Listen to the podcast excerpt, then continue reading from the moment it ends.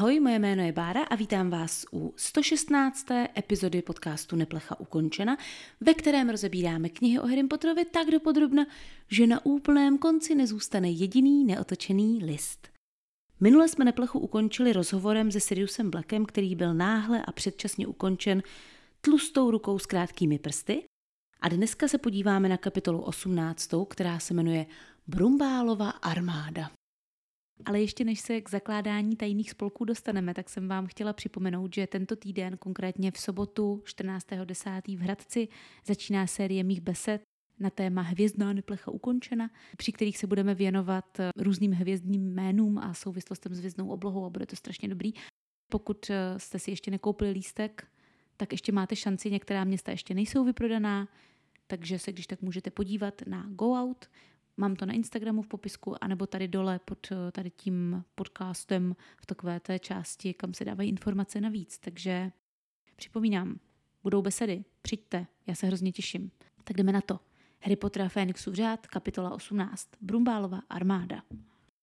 Harry mu teprve teďka dochází, že to pravděpodobně byla Ambridgeová, kdo Hedvice zlomil to křídlo a tím se ta jeho nenávist k ní ještě zvětší, ale pořád ještě není na tom nejvyšším bodu, bude se to stupňovat stále. Momentálně se teda nachází na kouzelnických formulích, učí se utišovací kouzlo, tudíž je to místnost plná žab a havranů. Harry konkrétně pracuje se Skokanem Volským, což je ten bullfrog, jaký pitvají americké děti, já už jsem o ní mluvila v nějaké epizodě.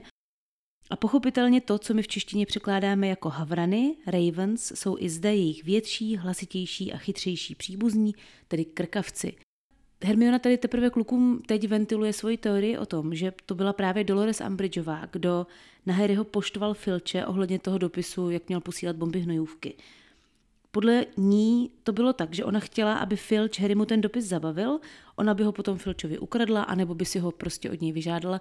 Velmi pravděpodobně Filč by neprotestoval, on jenom rád pomáhá učitelům proti žákům. A tím by si vlastně ulehčila práci.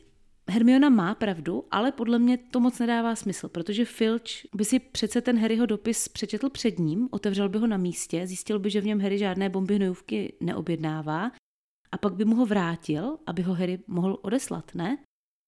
Proč by mu zabavoval dopis, který Harry píše svému kmotrovi, ve kterém o bombách hnojůvkách není ani fně?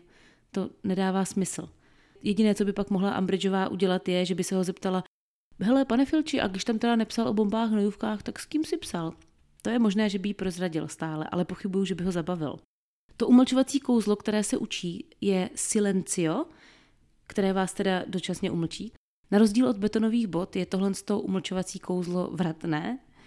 Funguje na lidi, na tvory i na zvířata, což teda mě fascinuje, že ho nikdo nepoužil na kreaturu a případně by mě zajímalo, jestli by fungovalo i na obrazy, jestli třeba šlo použít na paní Blekovou. To by totiž docela vyřešilo ten problém s tím jím ohavným křikem. Přičemž teda silencio velmi jednoduše latinsky znamená ticho. A teď ta nejvtipnější část informací o tomhle kouzle, jo? Harry ho tady zkusí provést nepovede se mu to a jeho skokan místo toho, aby zmlkl, tak se začne strašně moc nafukovat a stává se z něj takový v podstatě balónek. Což za prvé je opět zrcadlení k třetímu dílu, protože ve třetím díle že jo, Harry nafoukl svoji tetu, takže byla jako balónek. Ale hlavně to vypadá, že to, o co se Harry v té trojce pokusil, neverbálně a aniž by chtěl, tak bylo právě silencio. A stejně jako tady se mu tehdy nepovedlo a tím tetu nafoukl dává smysl, že když tohle se mu stane, když se pokousí udělat silencio na hodině a nepovede se mu to, tak ten efekt je, že se ta žába začne nafukovat, tak logicky při té večeři tehdy teta Marge ho urážela nebo urážela jeho rodiče a Harry podle mě podvědomě chtěl jí nějakým způsobem umlčet. Jenže stejně jako se mu to nezdařilo tady, tak se mu to nezdařilo i tehdy a proto ji nafoukl. To byl ten důvod, proč ona skončila jako balónek, což je teda zajímavé vysvětlení, protože mě vždycky fascinovalo, jak ta Harryho magie došla k tomu, že jí zrovna nafoukne. Ale je to opět jenom taková teorie, není to nic potvrzeného. Nicméně moc se mi líbí. Taky tady máme takovou trošku vzpomínku na tu scénu s kamenem mudrců, protože Ronovi to kouzlo nejde a Hermiona ho opravuje. Tentokrát teda Ron dělá špatný pohyb hůlkou, málo šťouchá, minule měl špatnou výslovnost, ale v podstatě ta scéna je velmi podobná, ne stejná s naprosto jiným výsledkem, protože tady v tom případě už Ron se nevsteká, že ho Hermiona opravuje, nenadává jí, nemluví o ní hnusně, ale udělá to, co ona mu říká. A stejně se mu to nepovede. No a hele, a tady máme zajímavé vysvětlení. Tady cituju zmínku. Vzhledem k tomu, že Lilo jako skonve směli o přestávce zůstat vevnitř, takže oni opravdu na tom větru a dešti normálně bývají, protože je tam posílají učitelé. A jenom když je absolutní slejvák, můžou zůstat vevnitř. To je hezký. Ale teda ani pro tyhle případy toho absolutního slejváku nemají žádnou speciální místnost. Studenti si prostě náhodně zalezou do různých učeben, které jsou asi nejblíž, nebo nevím. Takže Harry a jeho kamarádi tráví čas v učebně v prvním patře, kde létá protiva a trefuje děti inkoustovými kuličkami. Víte, co jsou ingoustové kuličky? Já jsem to totiž nevěděla. V angličtině to jsou takzvané ink pellets. Nikdy jsem o tom neslyšela, ale od toho právě ty internety máme. Takže to byla taková vychytávka, která byla vynalezena během první světové války. Protože psát ze zákopu perem a kalamářem bylo dost obtížné. Kalamář se vám vylil, polili jste si uniformu, neměli jste kde vyprat, všechno jste zasrali od ingoustu, zkrátka velký špatný. Takže někdo vymyslel, že se ten ingoust usušil do kuličky, tu jste si potom vložili do plnícího psacího pera, to už v té době existovalo, plnící pero, akorát, že abyste ho doplnili, tak jste museli právě přelívat z toho kalamáře ten ingoust, což dělalo potom bordel.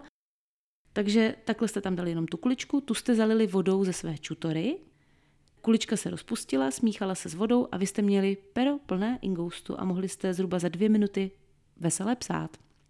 Což je samo o sobě velmi zajímavé a super, ale co mě tady zajímá, je to, kde protiva ty kuličky vzal, protože pokud my víme, tak v Bradavicích píší výhradně brky a brky rozhodně nemají zásobnici na ingoustové kuličky. Leda, že bychom o něčem nevěděli, je možné, že někdo si tu práci v Bradavicích ulehčuje a používá ten šok plnící pero. Nebylvírští studenti získali konečně povolení k fanfrpálu a takže je od sedmi od večera trénink. Akorát, že 8. října na severu Skotska zapadá slunce v 18.30. Což by teda znamenalo, že by museli trénovat pod tmě. To jsem zvědavá, jak to tam bude vypadat. Na druhou stranu jsou to čarodějové, takže nějaké lumos a mají světla dost. Hermiona se klukům přizná, že si tím kroužkem obrany proti černé magii není moc jistá, z toho důvodu, že Sirius to schvaluje, tak to samozřejmě Harryho hodně popudí. Podle mě má teda ale Hermiona pravdu zase tady. Jenomže kluci se do ní okamžitě pustí, že dělá moralistku a že je jako Ronova matka, což má být největší urážka v tomhle případě. A mě to taky opět tak jako lehce asociuje tu hádku Hermiony s klukama ve třetím ročníku ohledně kulového blesku, kde ona je taky ten hlas rozumu a oni jsou oba dva ti, kteří chtějí něco dělat a tudíž neposlouchají ten rozum. Naštěstí v tomhle případě to nevygraduje tak, jako to vygradovalo v tom třetím díle. Kluci jdou teda večer na ten trénink avizovaný a je tady napsáno, že temně šedá obloha hrozila bouří. Což by teda nehrozila, protože v tuhle chvíli už by byla tma, ve chvíli, kdy oni na ten trénink jdou. Taky ale hrozně prší, takže to bude určitě velmi zábavné. Fred a George tuší, že to asi tentokrát nebude žádná velká zábava a chtějí se ulít. Zmiňují, že vyrobili další záškolácký zákusek, který se jmenuje horečnaté hrudky neboli fever fudge. Doslovný překlad by byl horečnatý karamel, takže mňam. Funguje to tak, že když si tady tuhle tu karamelku nebo v češtině hrudku dáte, tak vám dočasně vyletí hodně vysoká horečka, kousnete si druhé půlky, horečka vám spadne. Za mě to je asi nejlepší z těch zákusků. Je to ten, který bych pravděpodobně já, kdybych měla tu možnost, využívala nejvíc. Za prvé protože, jak už víte, miluju karamel, ale hlavně proto, že omdlít bych nechtěla, zvracet bych rozhodně nechtěla, krvácení z nosu úplně nemusí být, nicméně pár minut horečky bych zvládla i vysoké. Jsem si celkem jistá. Bohužel Fred a George tady u tohohle podle mě nejlepšího záškoláckého zákusku ještě nevyřešili pár vedlejších účinků, třeba ten, že z použití hrudky se jim dělají na zadku puchýře. Fred dokonce v angličtině říká, že they make sitting on a broom a right pain in the a nedořekne to, nicméně má to jasně indikovat, že ty puchýře mají skutečně na zadku, protože pain in the ass je jakoby přeneseně, teda něco nepříjemného, ale doslovně bolest zadku. Takže z originálu je naprosto jasné, že se baví o pozadí a ne o jiných partiích, které jsou taky skryté. Protože já se musím přiznat, že jsem nad tím jako přemýšlela párkrát, jestli je tím myšlen zadek anebo předek. To, čím se jim špatně sedí na koštěti z puchýři. No a tady se potom krásně ukazují Angelíniny kapitánské schopnosti a to, co ona přináší nového do toho týmu a proč je stejně dobrá kapitánka, jako byl Oliver Wood, protože ona si vzpomene, že Harry ve třetím díle použil zaklínedlo na odstranění deště z brýlí, nebo teda Harry, ona ho použila Hermiona, ale na Harryho. A zeptá se ho, co to bylo, protože chce, aby ho použili všichni na celé své obličeje a tím si vlastně odráželi déšť od obličejů a měli lepší viditelnost. Což je podle mě fakt chytrý a je to taková ta ukázka toho ženského selského rozumu. Je to něco, co by Olivera Wooda nenapadlo, ani jednoho z kluků to nenapadlo, ale Angelina evidentně přemýšlí nad takovýmihle detaily. Měli to dělat už dávno, ale z nějakého důvodu to někdo vymyslel až teď. A opět je to teda samozřejmě vzpomínka na třetí díl, taky lehké zrcadlení nebo vlastně narážka na to, co se dělo ve trojice. Tak dobrý, než vlezli na hřiště, tak už se začalo stmívat, takže ten čas aspoň přibližně sedí. A Harry hnedka na začátku tréninku použije ten lenochodí závěs, který se ale teprve měli začít učit. Takže to je velmi šikovný chlapec. Dřív, než je to Angelina naučí, si to nastudoval z knih a předvedl jí to. Akorát chudák Angelina to neviděla, protože tak strašně prší, že vůbec nevnímá, co se na hřišti děje. Potom, když jdou do sprchy, tak Harry ho v šatně rozbolí jizva. A rozbolí ho tak moc, že to je podle něj nejvíc za několik posledních týdnů. On zaječí a všichni členové týmu se na něj zároveň otočí. A on jim nechce říkat, že ho bolí jizva, takže jim řekne, oh, já jsem se šťouchl do oka. to zní jako Harry. No ale co tady je zásadní, tak je to, že v tomhle tom momentě je to poprvé, kdy si Harry uvědomí, že když ho ta jizva bolí, takže krom té bolesti vnímá taky to, co Voldemort v tu chvíli cítí. A v tomhle případě se podle něj vsteká, protože něco nejde dostatečně rychle. Blbý je, že já si za boha nemůžu vzpomenout, co to tady v ten moment mohlo být, proč tady Voldemort zuří. Respektive my víme, že zuří kvůli tomu plánu s věžbou, že to je to, co nejde dostatečně rychle, ale byla tady nějaká nová zápletka, nějaký způsob, jak se pokusil Voldemort k té věžbě dostat, o kterém nevíme nebo si ho nepamatuju, to je to, co nevím. Možná k tomu dojdeme časem. Když to Harry řekne Ronovi, tak ten vyhrkne, že Harry čte Voldemortovi normálně myšlenky. A Harry se brání tím, že ne, že jenom vycítí jeho náladu, ale on mu opravdu čte myšlenky. Navíc je to takové hezké připomenutí takové speciální schopnosti, kterou čtení myšlenek, neboli to, co my v téhle té knize poznáme jako nitrobranu a nitrospit je. Takže Ron tady vlastně jako opět velmi náhodně něco řekne, ale vlastně není tak daleko od pravdy. Což Rowlingová, jak už jsem vám říkala, dělá záměrně. Harry se potom opět snaží dělat úkoly, ale opět se mu nepodaří napsat ani čárku, protože se na to vůbec nemůže soustředit kvůli všemu tomu, co se mu poslední dobou děje.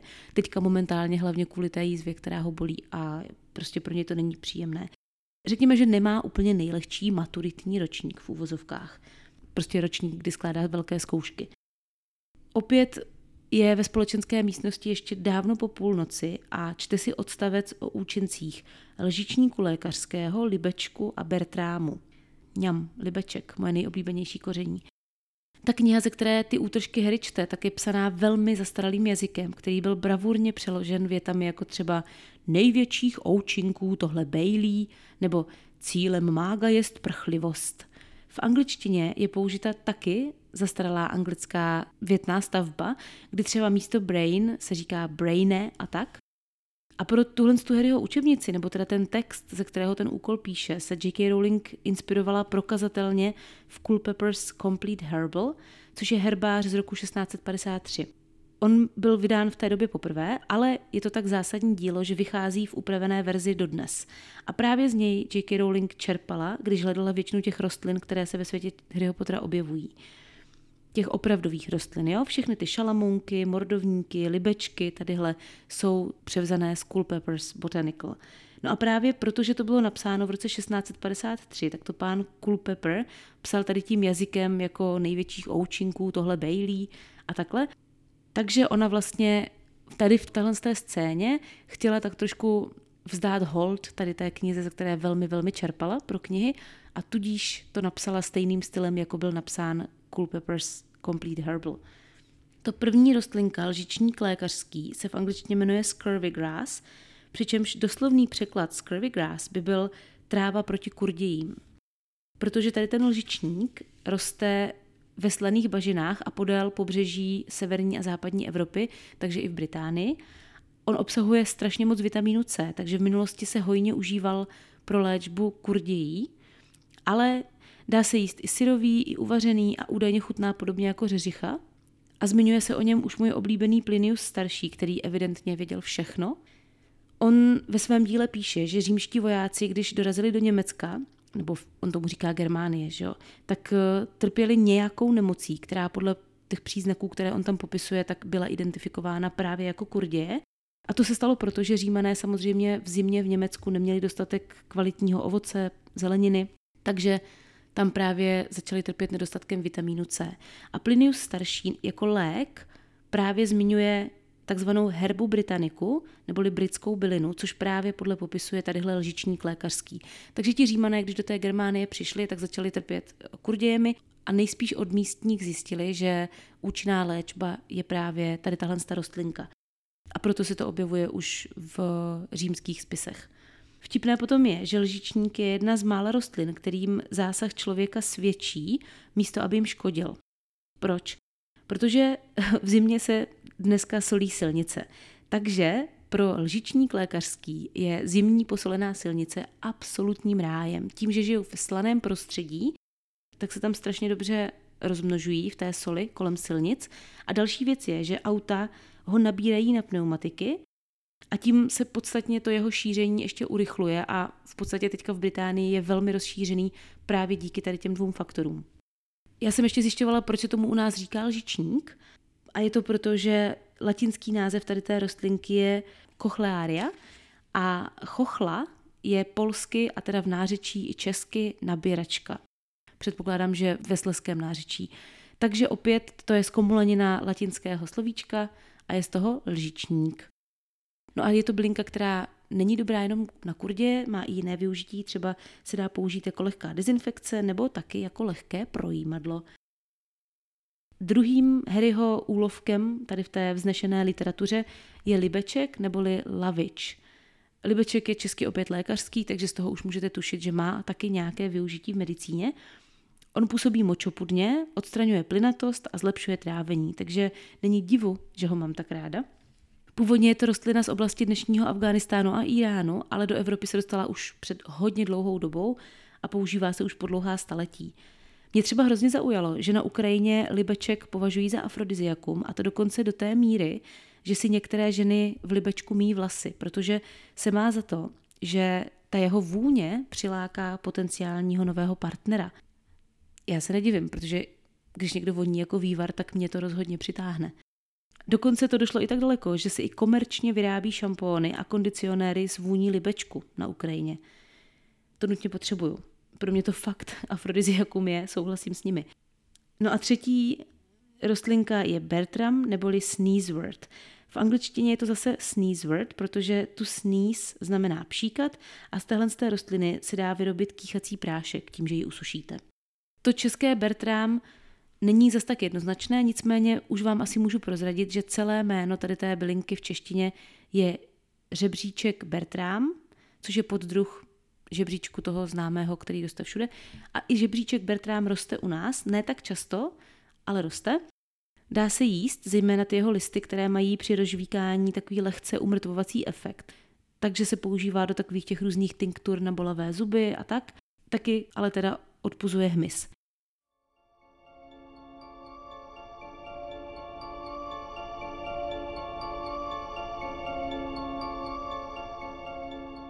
Všechny tři tyhle ty byliny Harry studuje, protože mají být účinné do takzvaných utrejchů matoucích a ohlupujících. Nevím, jak ty další dva, ale ten řebříček, který je tedy lehké anestetikum, vás rozhodně otupí po pozření.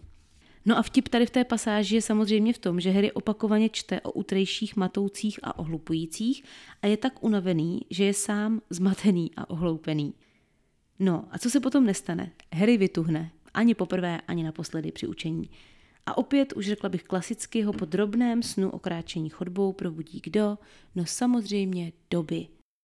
Doby se vždycky zjeví, když Harry spí. Pravděpodobně proto, aby J.K. Rowling nemusela vysvětlovat, jak se doby dostává do společenské místnosti. Jestli se tam jen tak zjeví, jestli prochází otvorem, jestli tam je třeba celou dobu a drhne podlahy neviditelný, jenom se pro Harryho udělá viditelným, kdo ví. Tady je třeba ale hrozně divný, že doby má jako záminku pro to, proč přišel za Harrym uprostřed noci, někdy řekněme ve dvě, ve tři ráno, to, že donesl vyléčenou Hedviku od profesorky Červotočkové. Přičemž červotočková Harry mu vzkazuje, že už je sova úplně v pořádku. Takže za A, proč jí doručuje doby uprostřed noci? Hedvika mohla úplně v pohodě doletět. Ona v téhle scéně bude létat, takže prokazatelně už má opravdu křídlo v pořádku. A za B, a to hlavně, proč jí Harry mu doručuje někdy ve dvě ráno do společenské místnosti. To jí skutečně profesorka Červotočková uzdravila zrovna teď v noci a už jí nemohla mít do rána u sebe v bytě, a proč nedala do sovince? Je to sova, ona nemá být u Harryho ve společenské místnosti. Já bych ještě pochopila, kdyby Dobyho za Harrym poslala se vzkazem. Hedvika je v sovinci, už je mě uzdravila, je naprosto v pořádku, mějte se, potre. Proč ale do společenské místnosti takhle tahat přímo tu sovu? V noci. Harry okamžitě zjišťuje, že Doby má na sobě všechno, co Hermiona kdy upletla, takže vypadá jako cituji neostrá hrouda. Co je ale horší, tak chodí každou noc šúrovat nebelvírskou společenskou místnost celou věž sám. Protože ostatní skřítci se bojí čepiček a odmítají tam byt jen strčit nos. To je teda nehezký. To Hermiona vůbec netuší, co chudákovi doby mu způsobuje. Harry se potom doby ho zeptá, jestli náhodou neví o nějakém prostoru, kde by se mohli scházet s tou budoucí brumbálovou armádou a doby okamžitě vyskočí s tím, že zná úplně to nejlepší místo, kterému se říká, v angličtině je vyloženě řečeno, že mu tak říkají skřítci, poslední útočiště nebo komnata nejvyšší potřeby. To poslední útočiště je překlad z anglického come and go room, neboli pokoj přijď a pojď. je to ale teda fráze, která se v angličtině používá pro něco nebo spíš i pro někoho pomíjivého. Třeba když máte zaměstnance, který každou chvíli mění práci, tak je takzvaný come and go. Přišel, viděl, stačilo mu, odešel. Proto je to teda v angličtině come and go room pro ty skřítky, protože tam někdy je a někdy není. Když jdou kolem, tak se někdy ukáže a někdy ne. To je ale samozřejmě do češtiny velmi, velmi obtížné přeložit, takže pan překladatel tady zvolil překlad toho, co ta místnost je. Oba dva ty tituly v češtině u něj souvisí s ochranou nebo ze záchranou. Ten první je poslední útočiště a ten druhý je komnata nejvyšší potřeby. Ta komnata nejvyšší potřeby je z anglického Room of Requirement, což by bylo velmi doslovně pokoj požadavků. Takže to pan překladatel jenom povznesl pomocí toho slova komnata. To je velmi pěkně zvolené slovo, akorát se mi kvůli tomu pletou komnata nejvyšší potřeby a tajemná komnata. Tak s tím mám trošku problém. Kdybych to náhodou někdy řekla špatně, tak mě omluvte. Není to schválně. No a zároveň mě v tom názvu komnata nejvyšší potřeby od jakživa baví, že tam podle mě záměrně je i narážka na Brumbála a ty jeho nočníky, protože je to komnata nejvyšší potřeby. Co je nejvyšší potřeba nás všech? Máme malou a velkou. I Brumbál tam chodí. Prostě zkrátka komnata nejvyšší potřeby zní jako místo, kam si půjdete ulevit. No a teďka ještě jsem se chtěla vyjádřit k tomu rozdílu, že doby v angličtině říká, že skřítcí říkají. To je důležité, protože ono to vlastně znamená, že my vůbec nevíme, jak se ta místnost ve skutečnosti jmenuje, jak ji pojmenovali zakladatelé nebo ten, kdo ji vůbec vyrobil. Komnata nejvyšší potřeby je název, který dali skřítkové. A mě teda ještě od jakživa hrozně mrzí, že českém překladu ta zkratka je KNP a není to KPZ. To by bylo totiž dobrý, že jo? A stačilo by to změnit na komnatu poslední záchrany místo nejvyšší potřeby a měli bychom komnata nejvyšší potřeby KPZ. Geniální, nemyslíte? Ona to totiž je taková KPZ, když se nad tím zamyslíte. A teďka ještě jsem chtěla zmínit, proč o ní skřítkové ví. Možná jste se nad tím někdy zamysleli, jak to, že zrovna skřítkové ví o takovéhle divné komnatě. Já jsem se nad tím zamýšlela už na Hero Hero v bonusové epizodě, myslím minulý týden o Brumbálově armádě. A podle mě to je proto, že skřítci z Bradavic jsou tam od dob zakladatelů, takže je tam dovedla už Helga Mrzimorská a oni od té doby nikdy neodešli. My víme, že skřítci žijí zhruba 200 let, pokud se dožijí stáří, takže těch generací tam ještě podle mě nebylo tolik, aby na podobné vychytávky zapomněli, na rozdíl od těch kouzelníků. Tahle generace skřítků bude třeba pátá, šestá v Bradavicích. Takže je dost dobře možné, že skřítci celou dobu věděli i o tajemné komnatě a stačilo se jich jenom zeptat. Stačilo by, kdyby Brumbál šel, zeptal se, hele, Fouky, víš, jak se tady řeší ta tajemná komnata, nevíte o tom něco? A Fouky by mu řekla, hm, ta je tamhle ve druhém patře v umývárně ufňukané Uršuly, promluvíte hadí řečí a můžete se tam sjet po skluzavce. Ale k téhle té teorii mám ještě takovou jako kontrateorii, že pravděpodobně o tajemné komnatě nevěděli, protože kdyby ano, tak by tam nebyly všude po zemi ty hnusné kosti. Kdyby oni skříci věděli, pravděpodobně by tam byla vyleštěná podlaha, ze které by se dalo jíst. Akorát, že k tomu mám ještě kontra, kontra, kontra teorii, že možná oni věděli, ale nechodili tam uklízet, protože tam byl bazilišek. A tím už to opouštíme, tohle téma. Venku je takový nečas, že lekce péče o kouzelné tvory je úplně poprvé v historii Harryho chození na tenhle předmět přesunuta dovnitř. Konečně se chudáci dočkali. Třetí rok. Kvůli počasí je zároveň večer zrušen i fanfrpálový trénink a tím pádem nic nebrání tomu, aby se odehrála první schůze klubu. Věc, které jsem si doteď nevšimla, je to, že komnata nejvyšší potřeby se nachází v sedmém patře, stejně jako nebelvírský vstup do společenské místnosti, takže to mají, musím říct, nebelvírští velmi praktické. Pro mrzimory, kteří bydlí dole u kuchní, je to podstatně horší. Ti musí stoupat sedm pater. Oni mají sraz v 8 večer, což je podivné, protože my se za chvíli sice dozvíme, že studenti pátého ročníku a výš už mají večerku až v 9, tudíž hodinu být ještě venku můžou. Ale co třeba Denis z druhého ročníku? Já jsem si celkem jistá, že Denis v 9 večer na chodbách nemá co dělat. Zároveň Harry jim taky řekne, že sraz je naproti tapisérii, kde Barnabáše Blouznivého mlátí trolové svými ky, což je humor, protože za chvíli se dozvíme, že ve skutečnosti se Barnabáš snaží troly naučit balet. To, že z něj dělají fašírku, je jenom důsledek toho, že je to od něj, řekněme, trošku blouznivý nápad. V angličtině je to Barnabas the Barmy, přičemž Barmy znamená skutečně bláznivý, šílený. A Barnabáš je jméno z Bible. Jedním z jeho výkladů je, syn povzbuzení, což už samo o sobě naznačuje, že to je vhodné jméno pro tuhle postavu, protože eh, je to někdo, kdo se snaží ty troly povzbudit k tomu, aby se naučili jednu klasickou uměleckou formu výrazu. Ten svatý Barnabáš z Bible byl ale zároveň jedním z prvních učedníků v Jeruzalémě a se svatým Pavlem potom podnikali první misionářské cesty, třeba do Antiochie, do Malé Asie a díky němu se potom křesťanské misionářství rozšířilo doslova po celém světě. Učit aramejce o Ježíšovi muselo být zhruba podobným zážitkem jako učit troly balet. Takže tady si myslím, že je ta inspirace naprosto jasná. Ani tohle jméno nebude náhoda. Zbytek dne potom Harry a jeho pohunci obchází ostatní budoucí členy, aby jim řekli, že dnes večer v tolik a tolik tam a tam bude první schůze. A Harry ho tady velmi vtipně rozladí, že Cho našla dřív Ginny než on a že neměl šanci si s ní promluvit. Jak moc se vsadíte, že to není náhoda? Já jsem celkem přesvědčená o tom, že Ginny ji našla záměrně, že jakmile se rozutekli, tak utíkala hledat jako první Cho, aby s ní Harry měl co nejméně kontaktu. Jasně, Ginny momentálně chodí s Michaelem Cornerem, ale asi všichni tušíme, že to z její strany není žádná velká láska a že její srdéčko po něm zkrátka úplně neplane. Teďka budu zase kousek citovat, jo? Cestou do sedmého patra se všichni nervózně rozlíželi a na konci posledního schodiště Harry koukl do Pobertova plánku. To se bavíme o triu, které jde ze společenské místnosti do komnaty nejvyšší potřeby. Jenomže my jsme si před malou chvílí stanovili, že komnata nejvyšší potřeby je stejně jako Harryho ložnice v sedmém patře. Takže jaká cesta do sedmého patra a jaká schodiště, která musí projít? Ne jedno, dokonce několik, protože se bavíme o posledním schodišti, po kterém jdou.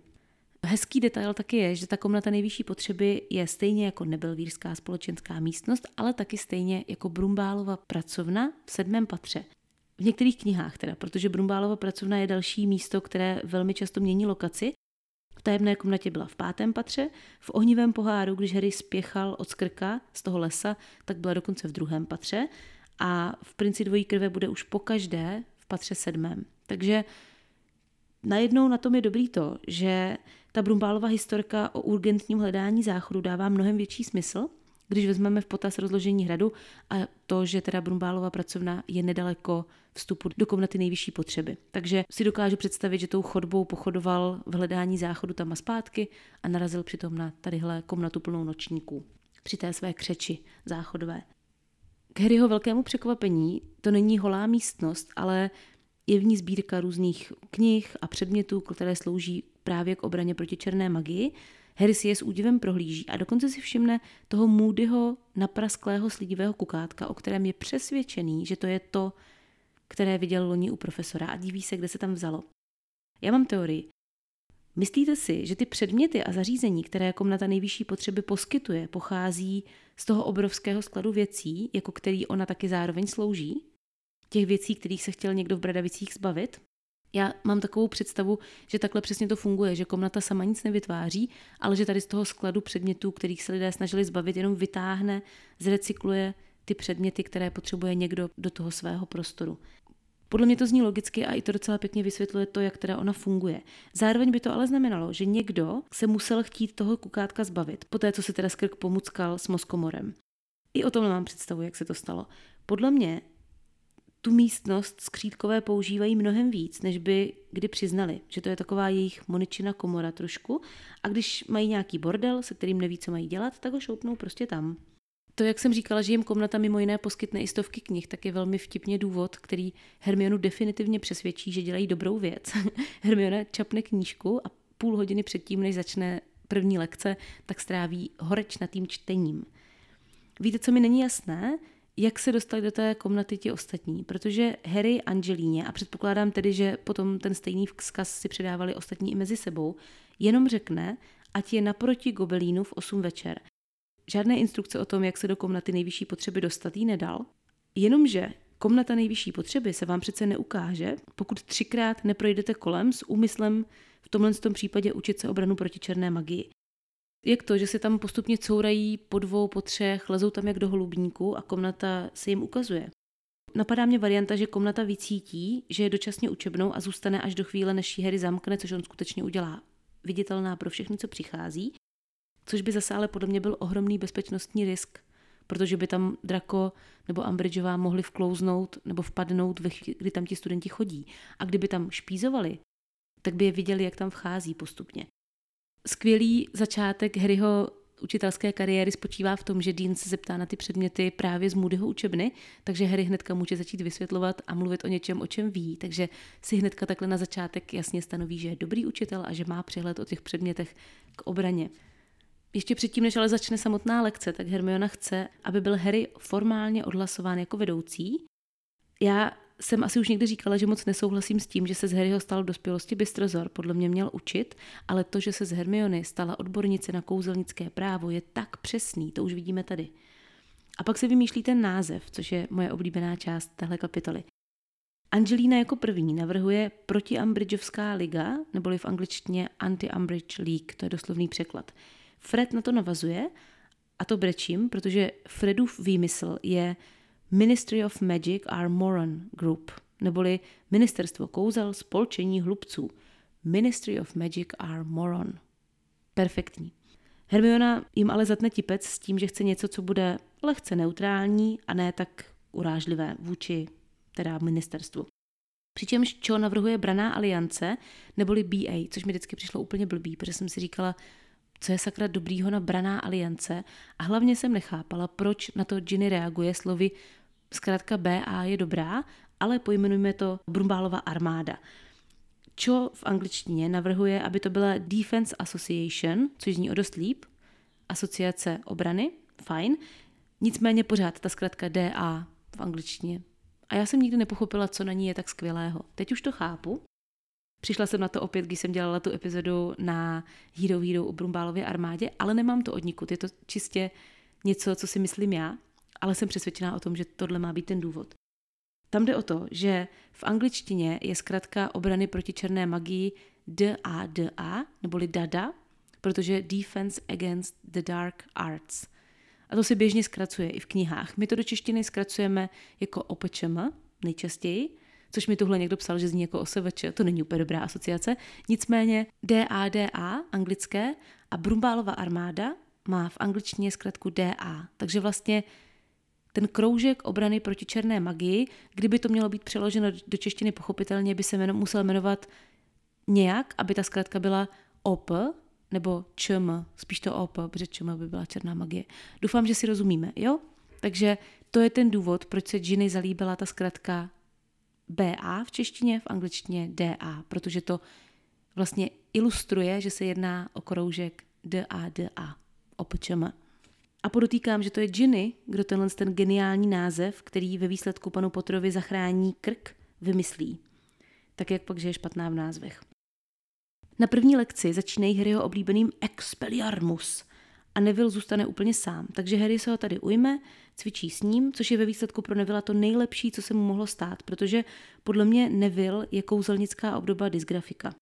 On má všechny ty vědomosti i talent, akorát, že ta cesta k tomu, aby si to osvojil, je trošku těžší než ostatních. Potřebuje trošku víc individuální péče, které se mu úplně nedostává.